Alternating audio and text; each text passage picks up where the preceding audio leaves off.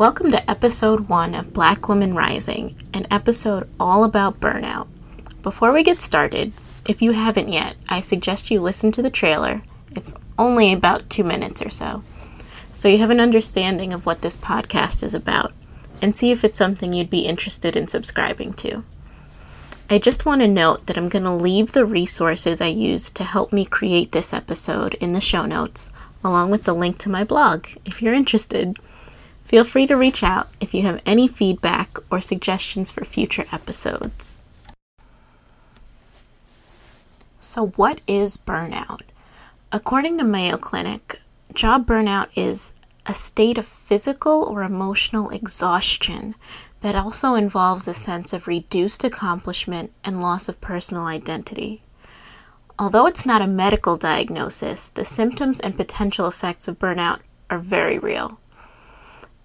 In May 2019, the World Health Organization classified it as an occupational phenomenon. Healthline cites the signs of burnout, all of which I certainly had, as exhaustion, isolation, escape fantasies, irritability, and frequent illnesses.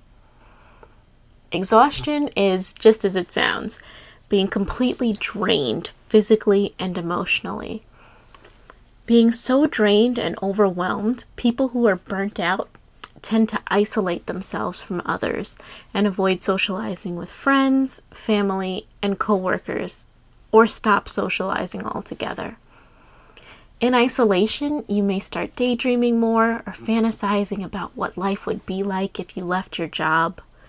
The seemingly insurmountable stress and increasing isolation can make you irritable, and all of the things you may have been able to tolerate before are now insufferable. Finally, the stress can lower your immune system, making you much more prone to getting sick and also open you up to mental health concerns like depression and anxiety. So, here were some of my symptoms of burnout. With exhaustion, I was always fatigued. Even though I was waking up some days at 5 a.m. to go to the gym, other days I was up at 5 a.m. staring at the ceiling, thinking about my life choices. In the evenings when I got home, back in the days of commuting, I would take pre-naps on the couch by 9:30 in the evening, only to wake up around midnight or 1 a.m. and get in bed for a few hours to wake up and dwell on life and work in this seemingly never-ending cycle. Isolation. This year, it just intensified. I started spending more time alone in my room and trying to avoid my loved ones so they wouldn't see that I was breaking down in tears on a weekly basis, sometimes more than once a week. Even my manager noticed that I was slowly withdrawing, barely smiling or speaking. When she'd ask if I was okay, I'd just say yes because I didn't know how to ask for help. I didn't even know I needed it yet. Now, with the escape fantasies, this one's pretty simple. I consistently, and sometimes still do, think wouldn't it be great if I just hit the lotto tomorrow? Talk about FU money. At least twice a week, I thought about quitting, not resigning, quitting. Irritability. Everything about my job pissed me off, even the things I thoroughly enjoyed doing and the people I loved working with. It all became a chore, and I'd often wig out on the people closest to me when people say this is the last straw, I felt that every day. Finally, with the frequent illnesses, I've gotten sick more times in the past three years than I've been in my entire life. In 2017, I had viral pink eye, not bacterial. This was a virus that caused pink eye. In 2018, I felt like pure death with a cough that lasted about two months. In 2019, I got so sick after working late before Thanksgiving that I had to go on a steroid to prevent my throat from completely closing up, restricting my airway. And finally, early this year, I contracted a virus It's actually still not known if it's a true virus or even how it's contracted. It's called pityriasis rosea. With this, I broke out in hive like bumps all over my body, and it took the bumps well over two months to go away. But I digress. Hey fam! This podcast was launched using Anchor. I actually heard about it on YouTube since it was recommended for podcast beginners. Here are the top features for me, the beginner. It's free to use, meaning there are no hidden fees. They'll distribute your podcast to other platforms like Spotify, Apple Podcasts, and Overcast for you. It's an all in one service so you can record, edit, and post from your desktop or phone, in addition to having guests from your desktop or phone. Plus, you can earn money with absolutely no minimum listenership. That means you can get started earning money with one listener. If you were ever thinking of starting a podcast, now's the time. Don't believe me? Check out the free Anchor app or head to anchor.fm to get started. So, how does this burnout thing work? Is it like you just start feeling overwhelmed? Do you just freak out one day and have some type of existential life crisis? Nah. Psychologist Herbert Freudenberger, who coined the term in the 1970s, identified 12 stages of burnout with his colleague Gail North. These two noted that burnout doesn't really happen all at once, but is the culmination of many factors over time and occurs in 12 stages. They are excessive drive or ambition, pushing yourself to work harder, neglecting personal care and needs, displacement of conflict, no time for non work related needs, denial, withdrawal, behavioral changes, depersonalization, inner emptiness, depression, and mental or physical exhaustion or collapse. In preparation for this episode, I read quite a few articles on the subject of burnout, particularly as it affected the black community, and more specifically, black women. A quick Google search that included burnout affect black workers churned out tons of articles about how companies and organizations can support black employees, most written over the summer of this year, 2020, which makes sense considering everything that's happened this past spring, early summer and all of the outrage in response to the killings of George Floyd and Breonna Taylor. While it's way overdue that the impact of stress and burnout on black employees is considered, we're going to overlook that for the sake of getting through this episode. So, as I went through some of these articles, one in particular stood out to me from the cut. The author spoke to five black women about how their jobs were burning them out the physical and mental effects of it and how they were able to cope with it. Or not, to be frank. It's crazy how these women were able to speak from their own experiences, and it's as if I read an account of my own life back to me. Most of them talked about just being tired all of the time and their physical and mental health deteriorating as the weeks and months went on in addition to this idea that they shouldn't be that tired.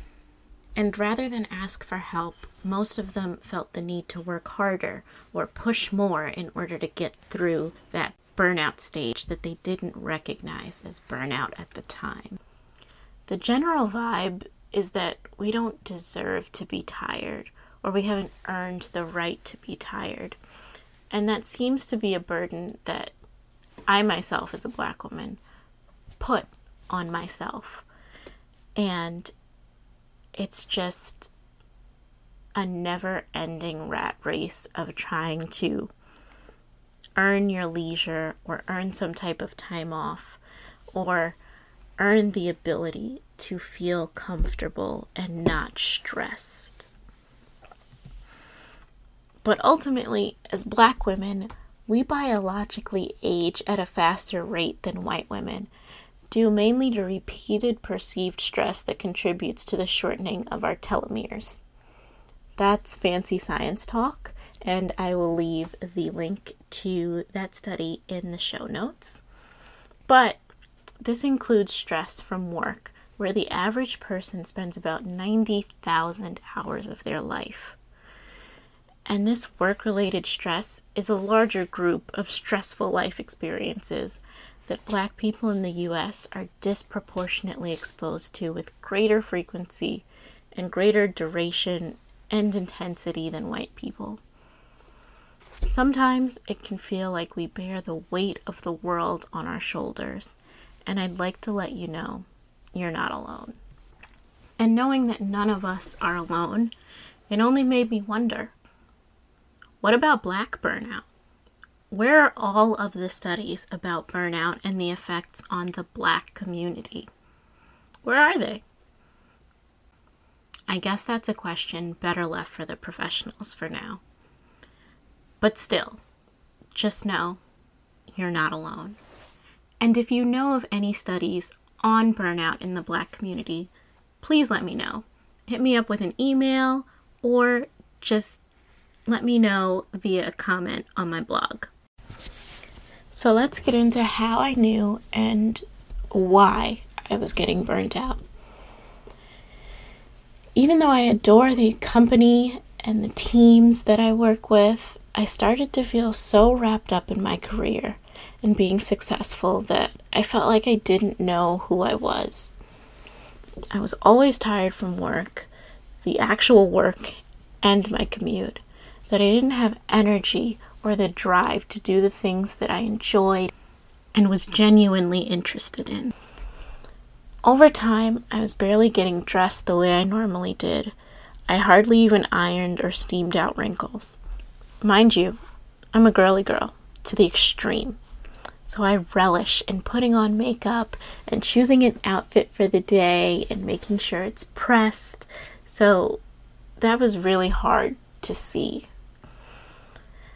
Every full time job I worked after college, I was consistently putting in hours beyond a typical 9 to 5. Most days looked more like 8 to 8, and obviously later in busy seasons. If you work in the finance industry, you know exactly what I'm talking about. And it's not that there wasn't time to do other things. I'm hyper aware that people are able to do many things in a day with the same amount of free hours, if not less. The issue is, I was putting so much energy into my career and my jobs that I was stifled by the time I got home. I love to work out and be active, particularly first thing in the morning. I went to the gym at least twice a week pre pandemic at 5 a.m., and it gave my morning a sense of peace that helped keep me sane during the day. In the evenings, if I'd make it home in time and wasn't too exhausted, I'd hit my dojo and train with my mixed martial arts fam. You know, when you go to the beach and you pick up sand, the feeling of when you spread your fingers apart and the sand seeps through the space between each joint. It felt like my life and identity was the sand, and I felt increasingly trapped by my work. The pandemic definitely didn't help at all since my safe, happy place became my workplace as well. I live in a fairly small space and work from my desk in my bedroom. Besides barely getting dressed most days, I spent a lot of time in bed crying and obsessing over how stressed, tired, unhappy, and unfulfilled I felt. I flat out wept. I mean, completely bawled more times this year than any other time in my life, not counting grieving periods. After having this happen so many times, I knew it was time for a change. When did I know it got to be too much? Well, to get to that answer, we've got to backtrack a little bit. Before I got to the breaking point I had this year, I had a mini breakdown in the beginning of 2018. I was working later than all of my direct peers at the time, going home at crazy times some nights, exhausted, stressed, and feeling like I wasn't learning or advancing in my career. Because I knew it wasn't sustainable, I tried changing my outlook and spent time looking for another job. During this time, I relied on prayer and God, started listening to comedy and self improvement podcasts, and began meditating daily. By the time my birthday came around in May of that year, I was feeling a lot better and had several new job prospects that made me confident enough to feel like I had a way out and I wasn't just stuck. Unfortunately, this feeling didn't last. And this year, I realized I was in a pattern that I'd keep repeating if I didn't get to the root of my issues. The impetus for me getting external help this year was realizing that I can barely function and focus at work because of my anxiety and feeling like I was having an existential crisis every day at work. I did really well excelled even before the pandemic. As I briefly mentioned before, in the midst of it all, I found myself losing all semblance of myself as the few things I had been doing routinely were ripped away from me due to the lockdowns. And five months ago, I couldn't really tell you what I was interested in, any, in anymore because I didn't know. I didn't know myself, and in addition to feeling overwhelmingly lost, I felt guilty because in this day and age, in the middle of a frickin' pandemic, I should have just been happy to have a job, a good job, at a company that was doing well, and my health and that of my family and friends' as health, but emptiness. I felt empty inside, confused and lost. I reasoned that it must be my job function and that maybe it was time for a career shift into a field with more autonomy and something I was just a lot more interested in. When I got my MBA, I studied with a concentration in management information systems and was introduced to an interesting new world, well, new to me, of tech and how business could be melded with tech in an array of different careers. It was absolutely amazing, and I found myself enjoying the tech aligned courses so much more than my accounting and general business classes. Long story short, I thought if I could figure out what my next career move should be now, I'd feel better and I could create an exit plan from my current career. I signed up for a three month product management coaching program with an excellent coach I'll also link in the show notes. And I loved every minute of it. I was applying to other jobs, looking for opportunities within my current company, talked to endless amounts of product managers to get their perspectives. I thought this was it. I made a plan and I waited for my anxiety to wane. But it never did. I was still crying every Sunday night before I'd return to work the next Monday. My job, my life was stressing me out. I took a look in the mirror and finally realized that this was so much more than just not liking what I did for a living. This isn't sponsored by this company, although I've heard it sponsored on many other podcasts, but when I decided it was time for me to get professional help, I turned to a service called BetterHelp. At the time I started, almost two months ago now, I was talking to my friend about therapy, and she was telling me what a great experience she'd been having with BetterHelp and how she goes weekly. You can't see me, but I'm using my air quotes because everything is virtual now, so she's not really going anywhere. But you catch my drift. There's a service offered through my job, but I genuinely wanted professional mental help separate from anything else I'm connected to.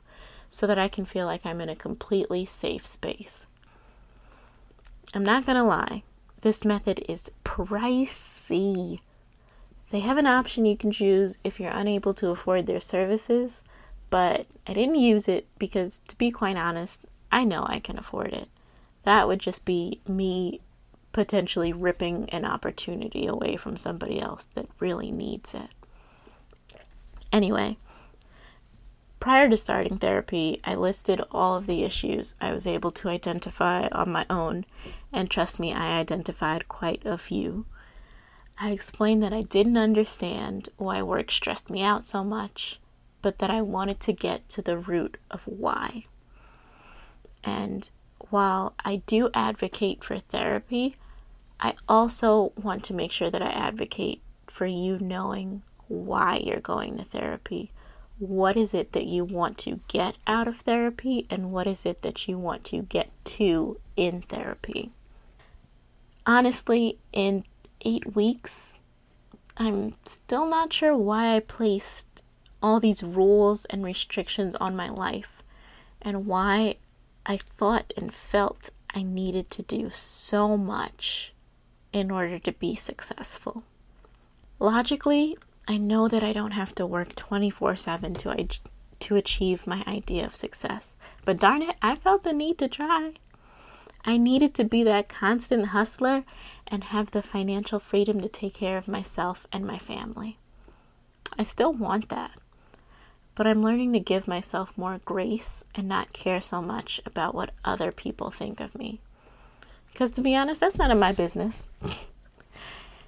Each week, my therapist gives me something to work on. In one case, this was as simple as not reading every single care label of every item of clothing that I own before creating piles and putting them in the wash. Yes, I really did that. At a basic level, I have fewer laundry piles and take less time to do my laundry. But at a high level, I'm relearning that rules don't have to be so rigid, that they repl- that they place restrictions on my life.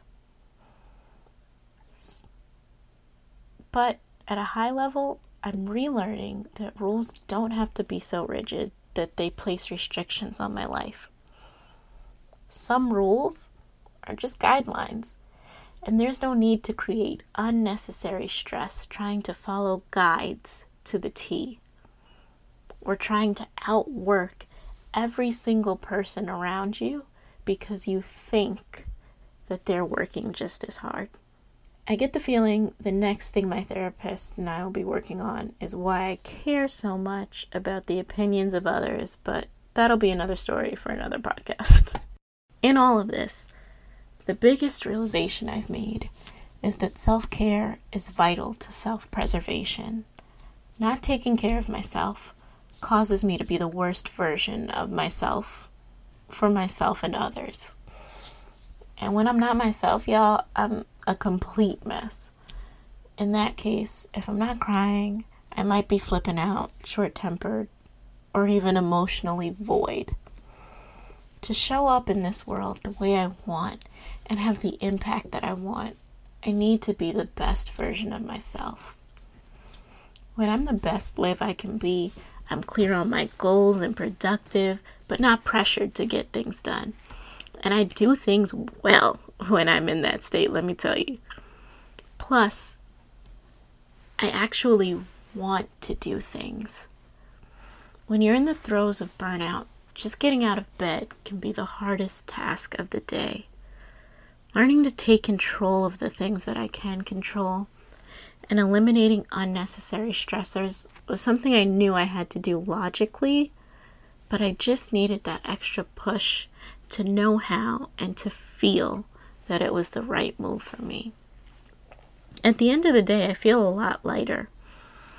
Even though I'm not healed by any means, I can attest that taking care of your mental health is just as important as your physical health and should be one of your top priorities. Going to therapy, getting back into journaling, meditation and prayer, and spending less time at work and more with loved ones has been paramount. I've started posting on my blog again after a month plus long hiatus and found some new passions. I don't feel hopeless or like I have no control of my life or who I am anymore.